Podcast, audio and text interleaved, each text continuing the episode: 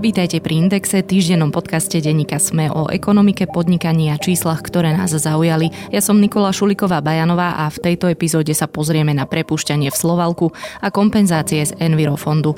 Najskôr výber ekonomických správ. Eurokomisia navrhuje povinné zníženie dopytu plynu do konca marca o 15% Tento cieľ v úsporách by mal byť povinný pre všetky členské štáty pre prípad, že sa dodávky plynu z Ruska zhoršia a dosiahnu kritický level. Šéfka Eurokomisie Ursula von der Leyenová povedala, že Rusko používa plyn ako zbraň. Energetickú bezpečnosť podľa nej musíme riešiť na úrovni Európskej únie. Najbohatšou parlamentnou stranou bolo v Lani Oľano. Jeho majetok má celkovú hodnotu viac ako 11 miliónov 600 tisíc eur. Druhý Druhý v poradí je opozičný smer s majetkom viac ako 10 miliónov eur. Vyplýva to zo záverečných správ politických strán zverejnených na webe ministerstva vnútra. Olano podľa záverečnej správy neviduje žiadne príjmy z členských príspevkov ani z darov. Tretia v poradí z hľadiska celkového majetku je SAS s takmer 4,5 miliónmi eur. Nasleduje hnutie Sme rodina s podobnou hodnotou majetku ako SAS. Najnižšiu hodnotu majetku mala strana za ľudí, ku koncu roka ho tvorilo necelých 300 tisíc eur. Za minulý rok odviedli firmy do štátneho rozpočtu daň vo výške 3 miliardy 200 miliónov eur. V porovnaní s rokmi 2020 a 2019 ide o náraz na úrovni pol miliardy eur, teda 18,2%.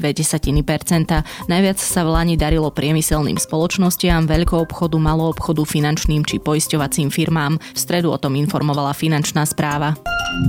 Netflix v druhom štvrť roku prišiel v celom svete o 970 tisíc predplatiteľov. Úbytok bol však oveľa menej výrazný, ako firma predtým predpovedala. Jej akcie po zverejnení výsledkov výrazne posilnili. Spoločnosť navyše uviedla, že v treťom kvartáli by sa mal počet predplatiteľov vrátiť k rastu, a to zhruba o 1 milión.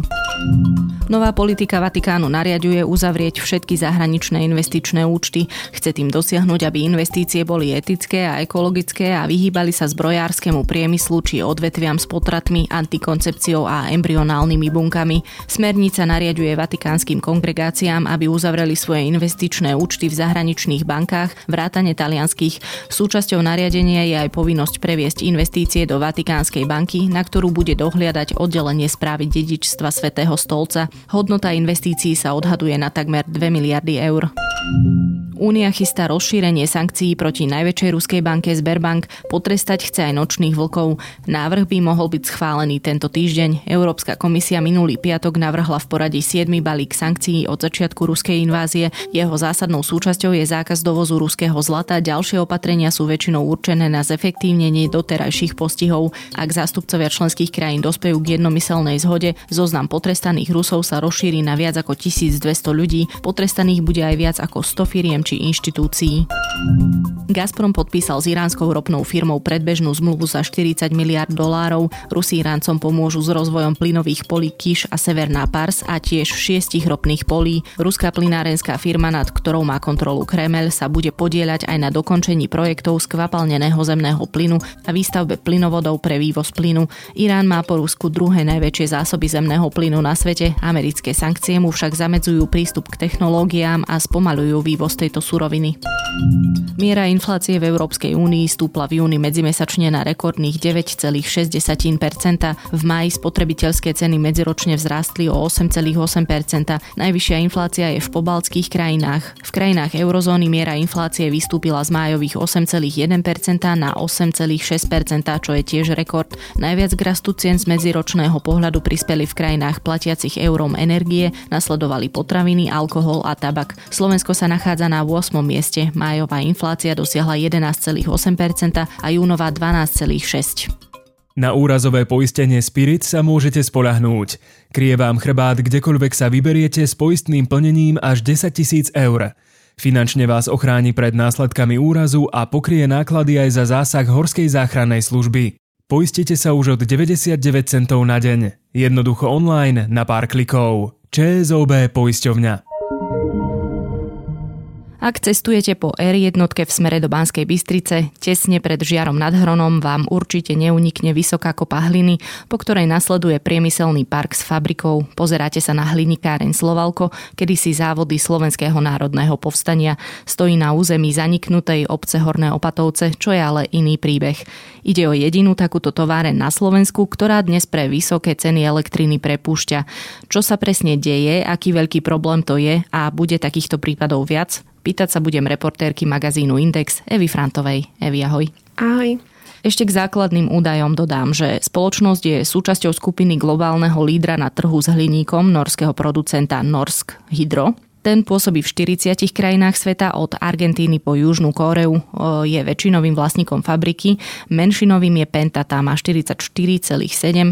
Aj keď je najväčším odberateľom produktov Slovensko, 70% celkovej produkcie putuje do zahraničia, najviac do Talianska, Rakúska a Česka zamestnáva 450 ľudí a prepustí 300.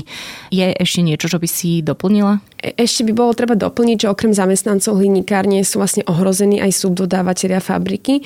Pritom na túto firmu, alebo teda na výrobu hliníka je navezených e, ďalších 2500 pracovných miest. Takže môžeme hovoriť o pomerne veľkom probléme. Áno. Uh-huh.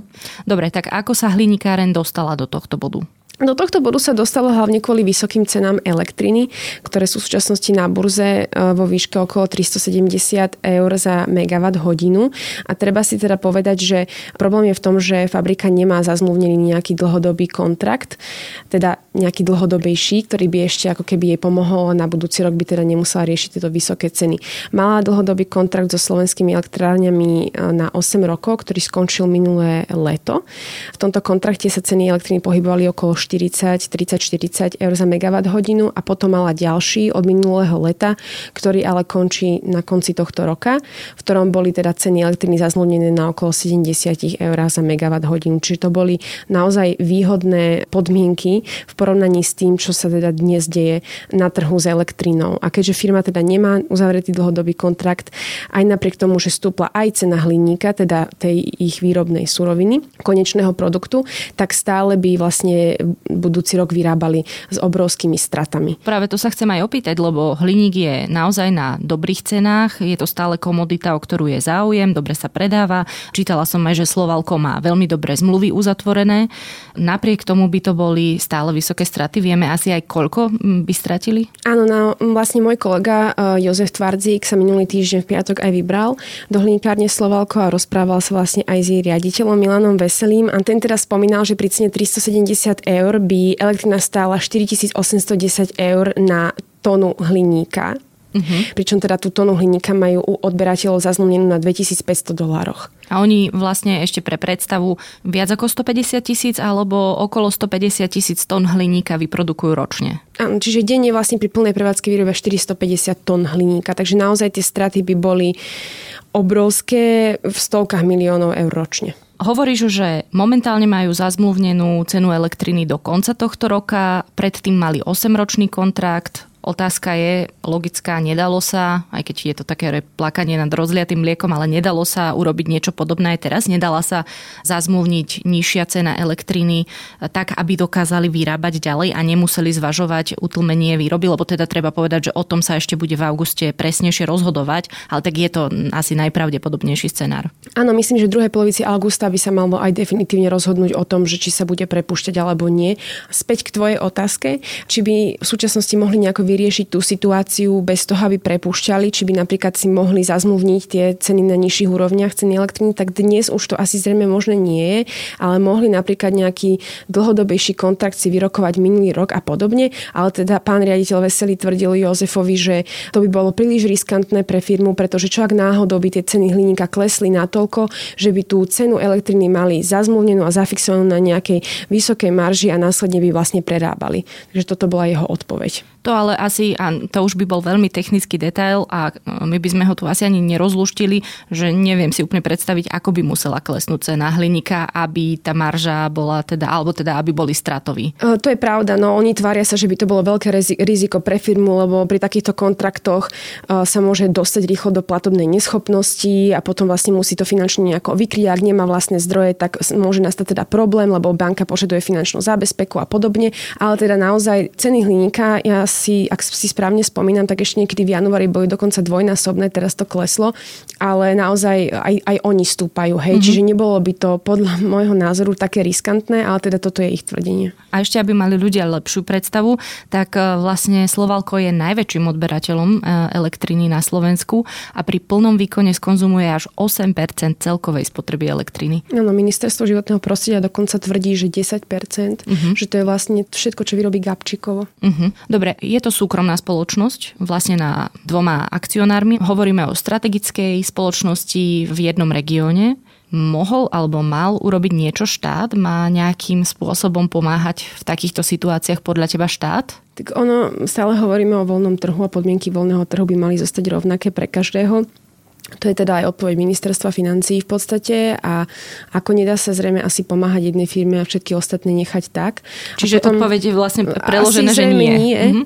Ja, ja si myslím, že nie. Potom teda do úvahy prípada ten Envirofond, k ktorému sa zrejme dostaneme. Mm-hmm. Ak sa teda pýtaš na to, že či takýmto spôsobom mal potom pomôcť štát, no to, to je už je trošku akože iná otázka. Ale priamým zásahom nie. Mm-hmm. No tak poďme na ten Envirofond, čiže environmentálny fond. Najskôr mi prosím ťa povedz, že čo to je. Environmentálny fond je vlastne fond, ktorý vznikol pod ministerstvom životného prostredia. Myslím, že to bolo v roku 2005. A teda vznikol za účelom toho, aby sa vlastne z neho vyplácali nejaké zelené opatrenia, zelené projekty, aby sa z peňazí, ktoré do neho proste prídu, vyplácalo obciam, organizáciám a podobne nejaké dotácie na, mm, ja neviem, vodozádržné opatrenia, um, kanalizácie, vodovody a takéto podobné riešenia, aby teda takýmto spôsobom pomáhal. A ako teda tie peniaze získava? Ako do neho putujú? Z čoho? Odkiaľ? Mm, je tam viacero zdrojov. Napríklad idú tam poplatky za vypuštenie odpadových vôd alebo poplatky za odber podzemnej vody, takisto napríklad poplatky za uloženie odpadov a tak ďalej, ale to sú také tie menšie sumy. Najväčšiu sumu získava environmentálny fond z predaja emisných povoleniek. To znamená, že štát nakúpi emisné povolenky, teda akési kvóty na vypúšťanie emisí CO2, ktoré si od štátu následne kupuje e, náročný priemysel a energofirmy, aby mohli teda vypúšťať určité množstvo množstvo emisí nad rámec, ktorý majú povolený a potom tieto peniaze, ktoré štát zinkasuje, putujú do Envirofondu. A tam teda vlastne ostávajú a tam sa kumulujú. Ty si to veľmi pekne napísala vlastne vo svojom texte Systém má znečisťovateľov dotlačiť k ekologizácii výroby a postupnému znižovaniu emisí skleníkových plynov. Každá zakúpená kvóta predstavuje právo vypustiť do vzdušia jednu tonu ekvivalentu ano. oxidu uhličitého. Áno, lebo treba si uvedomiť aj to, že e, energopriemysel, ale takisto teda náročný priemysel a energofirmy dostávajú určité množstvo tých povoleniek zadarmo ale ak vyrobia nad rámec toho, čo majú zadarmo, tak si to musia kupovať. A keďže to určité množstvo peňazí stojí, má ich to motivovať k tomu, aby vyrábali toľko, aby to kupovať nemuseli. Uh-huh. Pričom cena tých emisných povoleniek bola kedysi, sa to prirovnáva k cene hamburgeru, hej, ale dnes vlastne už dokonca myslím, že to bolo v prvom pol roku tohto roka, tá cena stúpla na 100 eur uh, za uh, tonu? tonu a dnes je to okolo 86, takže naozaj od proti minulému roku sa zdvojnásobila vlastne tá, tá cena. Uh-huh, dobre, a ty si už povedala, že z týchto emisných povoleniek putuje najviac peňazí, tak e, koľko je tam peňazí, ak sa rozprávame o slovenskom Envirofonde? Ono to v každom štáte nevputuje do Envirofondu. Hej, každý štát to má vymyslené nejako inak, len u nás to ide do Envirofondu. Mm, preto hovorím slovenský. Hej, mhm. v posledných dvoch rokoch Envirofond hospodáril s príjmami nad 1 miliardou eur. Väčšina tých peňazí boli naakumulované financie z minulých rokov. Potom nejaké tie malé čiastky boli presne z tých vecí, ako som spomínala, poplatky za vypúšťanie odpadových vôd a podobne. A najväčšia suma 270 75 tisíc eur prišla práve z predaja emisných povoleniek. Čiže e, keď hovoríš o tej jednej miliarde, to hovoríme o tom, že čo mali na účte a bolo to, pozostávalo to, to z toho, čo prí, prišlo. Príjmy, ako mm-hmm. keby toho Envirofondu. Aha, Ale príjmy. následne ten Envirofond má viacero podúčtov, a jeden z tých podúčtov sú proste, že príjmy z emisných povoleniek. Mm-hmm. A mhm. tam vidíme za tento rok, len samotnom tom jednom účte vidíme, že sa nachádza miliarda, lebo v podstate sa tie peniaze nemíňajú za tie emisné povolenky. Tam sa to proste kulminuje, každým rokom narastá tá suma. Tento rok tam pribudlo 275 tisíc eur. To znamená, že k minuloročným 800 tisícom pribudlo ďalších 275 a dnes je tam vyše 1 miliardy. Mm-hmm. Len na tom účte, ktorý sa týka emisných povoleniek. A ešte, aby som to celé vlastne pochopila, lebo toto je vec, ktorá vznikla na úrovni Európskej únie vznikla na to, aby sme dosiahli nejaké ekologické ciele. Čiže vyrábate neekologicky, tak toto je svojím spôsobom, ak to tak poviem, trest za to, že vyrábate neekologicky. Ale my máme Envirofond na to, alebo teda my zároveň týmto znečisťovateľom vieme vyplácať aj kompenzácie. Áno, lebo Čiže ako len, aby som to dopovedal, je to svojím spôsobom nie, alebo nie je to svojím spôsobom také obchádzanie toho celého systému? Nie, lebo aj samotná Európska únia dovoluje do 25% tie zisky, ktoré prídu na, z predaja emisných povoleniek, sa môžu 25% podielom vrátiť naspäť tým firmám, aby sa zabránilo tomu, že tie firmy nebudú schopné proste za takýchto podmienok ďalej vyrábať a nakoniec zavrú výrobu, takisto tak ako to napríklad deje pri Slovalku a následne sa tá výroba presunie do Číny alebo Ázie a bude sa vyrábať za oveľa neekologickejších foriem a spôsobov, ktoré vypustia oveľa viac CO2, ktorý sa k nám dostane, hej, lebo CO2 nemá hranice, takže vlastne toto je ako keby taký spôsob, ako tomu zabrániť. Čiže čas peňazí vrátiť tým firmám na to, aby ekologizovali svoju výrobu. Potom prečo len sa nezniží cena tej povolenky? Ale tá je daná trhom, hej, tu neurčujeme, mm-hmm. že my si teraz povieme, že toľko a toľko bude, hej, to sa proste vyvíja samo. Dobre, čiže povedali sme si, čo je Envirofond a ako funguje plus minus. A čo má vlastne s tým Slovalkom, už si to naznačila, že Slovalko teraz zatvára a teoreticky by mohlo ísť niekam, kde nie je vyrábanie, to bude komplikované, ale vyrábanie niečoho ekologicky zaťažujúceho drahé, že pôjde niekam, mm. kde to je lacné. Slovalko tvrdí, že z tohto Envirofondu dostáva veľmi malé množstvo peňazí a že malo dojsť k zmene a malo sa im vyplatiť viac peňazí, ale tieto zmene nedošlo k novelizácii, teda novelizácii zákona, pretože nedošlo dohode medzi ministerstvom financí a ministerstvom životného prostredia. No a oni hovoria, že teda dostali z toho málo. E, z tých kompenzácií je niekde napísané, že nakoľko majú nárok? Tak v prvom rade Európska únia, ako sme už spomínali, povoluje teda vrátiť firmám kompenzácie do výšky 25 z celkových výnosov z predaja emisných povolení, ak zároveň teda tá intenzita podpory na jeden podnik nepresiahne 75% ich vynaložených nákladov na nepriame emisie, teda napríklad na nákup elektrickej energie. Hej. Dobre, a ešte raz a pomalšie. Aha, dobre, takže 25% sa môže vrácať naspäť firmám, teda z toho veľkého balíka, ktorý inkasuje štát, 25% môže vrátiť naspäť firmám, ale zároveň tá podpora nemôže presiahnuť 75, na jeden podnik nemôže presiahnuť 75% vynaložených nákladov na nepriame emisie, teda napríklad na nákup elektrickej energie. Čiže tá firma nemôže dostať viac ako 75% toho, čo musela minúť napríklad na nákup elektrickej energie. Uh-huh. To je podmienka Európskej únie. Ale my máme vlastný zákon. My máme vlastnú legislatívu, ktorá ošetruje Envirofond a tam je tiež napísané, že by sa mohlo firmám vrácať do 25%, ale zároveň sa táto suma môže každý rok, ale tento podiel sa môže každý rok meniť a musí sa na ňom dohodnúť ministerstvo životného prostredia a ministerstvo financií a ak ministerstvo životného prostredia povie, že sa im dá menej, tak sa im môže dať menej. Čiže v podstate majú dovolené tú sumu znižovať a 25% naše firmy vlastne nevideli takmer nikdy a väčšinou sa im vypláca okolo 4%. Hej. Čiže Slovalko má vlastne v tomto pravdu. Že im dávajú málo áno. Akože minulý rok napríklad im bol vyplatených 11 miliónov dokopy desiatim firmám, ktoré sú pokladané za energeticky náročné a z tých 11 miliónov napríklad Slovalko dostalo najviac 5. Hej, keď to takto zoberieme, že dostalo najviac, ale stále tá suma celkovo dokopy je malá. Z toho vyplýva čo vlastne? No, že vlastne v našom Envirofonde sa kulminuje miliarda eur, ktorá by sa z istej časti mohla vrácať firmám vo veľa väčšej miere, ako sa to deje dnes, aj v porovnaní s inými krajinami Európskej únie, kde je energopriemysel náročný, napríklad v Nemecku dávajú 18% a podobne. Čiže z tohto hľadiska dostávajú málo. Aj z hľadiska toho, čo nám určuje Únia, by mohli dostať viacej peňazí. A zachránilo by to Slovalko? Tak to je zase druhá vec, že ak oni by naozaj mali straty v miliónoch, tak nie. Uh-huh. A keď už sme pri tom Envirofonde, tak teraz tiež odbočka ako sa darí vlastne tým pádom podporovať tie zelené projekty, keď stále opakuje, že my tam tie peniaze kumulujeme, držíme a nevyplácajú sa. To je druhá vec, že e, ministerstvo životného prostredia ani nič nezmôže, pretože vlastne tie peniaze tam sú držané rozhodnutí ministerstva financií. To znamená, že ako keby ministerstvo životného prostredia síce ten Envirofond správuje, nemá ale proste nárok na to, aby tie peniaze zobral a použil na niečo. Oni sú v podstate súčasťou štátneho rozpočtu. A keby boli proste vybraté, tak sa musí zvýšiť deficit. Mm-hmm.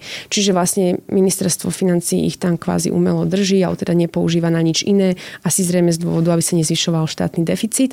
No a tým pádom nemôžu byť vlastne vyplácané. Ale ak sa teda obhajuje sa ministerstvo životného prostredia aj tým, že vlastne to nemá ísť naspäť firmám v takej veľkej miere, má to ísť na podporu zelených projektov, na to bol aj Envirofond zriadený, ale teda ani tá podpora Enviro projektov nie je boh vie čo. Minulý rok tomu vyšla aj správa Národného kontrolného úradu, ktorý robil presne kontrolu Envirofondu a ten sám povedal, že teda ten potenciál toho Envirofondu je oveľa väčší ako realita na jeho využívania. Prišli vlastne projekty za viac ako 2 miliardy eur. Obce pýtali peniaze za viac ako 2 miliardy eur na rôzne projekty a bolo ich vyplatených on okolo 380 miliónov eur. Čiže naozaj oveľa väčší potenciál má ten fond, ako sa v realite využíva. Uh-huh. Čiže a len či som správne pochopila, držia tie peniaze naozaj hlavne preto, aby mali e, lepší účet. Zrejme to tak vyzerá, uh-huh. keďže sa nepoužívajú ani na nič iné. Ale napríklad tam presne NKU spomína aj porovnanie s inými krajinami, že treba z Polsko, Česko a Rakúsko, ktoré majú síce ako keby samostatné fondy na ekologické projekty, tak tie príjmy z jedného kalendárneho roka priebežne míňajú a dávajú uh-huh. ich obciam a podobne. OK. A vieme, ako peniaze z povoleniek využívajú iné štáty? Problém je, že Únia mm, neprikazuje štátom viesť žiadne konkrétne nejaké štatistiky.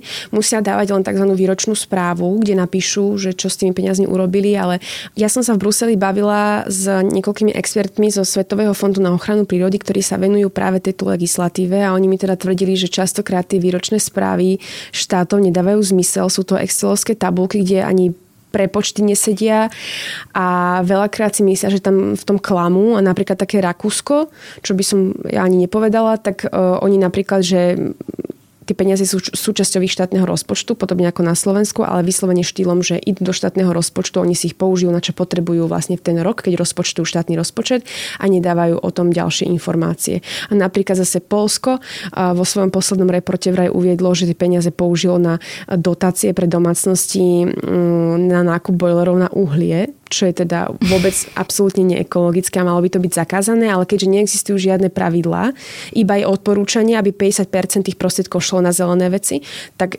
v podstate sa nemusia nikomu zodpovedať. Ale malo by sa to vlastne meniť, čo súvisí s balíčkom Fit for 55 Európskej únie, ktorý má aj novelizovať celý tento systém tých emisných povoleniek a po novom by už uh, mal byť normálne dané, že všetky tie peniaze musí štát používať na zelené projekty. Ani to bude inak zaujímavé, že kým to celé prejde, čo urobí vlastne Slovensko so svojím environmentálnym fondom a ja, som, a ja som zvedavá, no. Lebo vlastne teraz o tých veciach rokovali iba Európsky parlament, ešte budú nasledovať trialógy. Čiže tým sme vlastne zodpovedali asi aj otázku, že čo by mohol alebo mal urobiť štát, že nie priamo pomocou, ale teoreticky takýmto spôsobom no, sa aspoň niečo dá urobiť. Áno. A keď nie by to pomohlo Slovalku, tak by to možno pomohlo ďalším spoločnostiam, pretože ceny elektriny e, stúpajú aj pre iných výrobcov to na Slovensku. Čertá sa možno ešte niekde inde nejaký takýto problém? Neviem o tom, počuli sme teda len o ferozliatinách OFZ, ktoré majú tiež problém a tiež vlastne chcú prepušťať kvôli cenám elektriny a oni to spomínali vlastne už v septembri minulého roka a presne aj so Slovalkom na takej spoločnej konferencii, kde sa riešili emisné povolenky. Oni tvrdili teda, že budú mať problém. OK. Dobre, a naspäť k Slovalku. Čo bude teda teraz nasledovať? E, malo by teda padnúť rozhodnutie v auguste o tom, či teda prepuštenie bude alebo nebude. Ak teda bude, následne budú musieť oni, myslím, odstavovať tých, koľko to majú, vyše 100 peci, ktoré uh-huh. sú v súčasnosti v prevádzke, ale teda, aby sme si to vedeli aj predstaviť, ono nepôjde o, o, o to, že fabrika sa zavrie a už sa nikdy neotvorí. Oni budú v nejakom tzv. spánkovom režime uh, najbližšie dva roky. A teda ja predpokladám, že potom zavolajú aj tých svojich pracovníkov naspäť. Není to tak, že by sa fabrika ak zavrela nebudú robiť niekde inde. No. Áno, ak nebudú robiť niekde inde. Ale teda Očakáva sa, že im bude vyplatené slušné odstupné a e, v podstate možno, že a veľa z nich sa vyjadrilo aj pre môjho kolegu, že sa neboja, že si prácu nenajdu, pretože sú kvalifikovaní zamestnanci a už dostali aj niekoľko ponúk. Čo sa inak často nepočúva v no. takýchto prípadoch. Hej, hej. Tak e, budeme držať peste. A ešte ja doplním, že ako píše aj kolega Jozef Tvardzik, tak podľa e, Norov je slovenská fabrika strategická, pretože zásobuje trh v Európe a podľa vedenia firmy patrí medzi najmodernejšie hlinikárne na svete svete. Slovalko má strategický význam aj pre Slovensko. Hliník putuje najmä do automobiliek a s príchodom Volva do Košic sa dopyt ešte zvýši.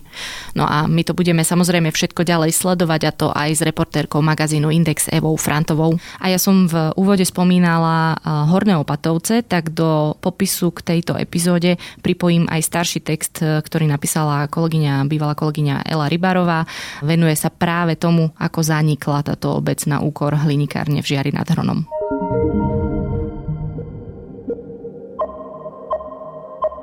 Pre tentokrát je to všetko. Počúvali ste Index, ekonomický podcast denníka Sme, ktorý vo štvrtky nájdete vo všetkých podcastových aplikáciách a platformách, ako aj na webe denníka Sme.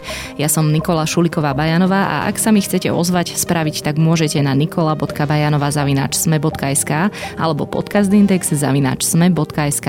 S ďalšou epizódou sme tu opäť o týždeň. Dovtedy vám prajem príjemné júlové dni. Na úrazové poistenie Spirit sa môžete spolahnúť. Krie vám chrbát kdekoľvek sa vyberiete s poistným plnením až 10 tisíc eur. Finančne vás ochráni pred následkami úrazu a pokrie náklady aj za zásah Horskej záchrannej služby. Poistite sa už od 99 centov na deň. Jednoducho online na pár klikov. ČSOB poisťovňa.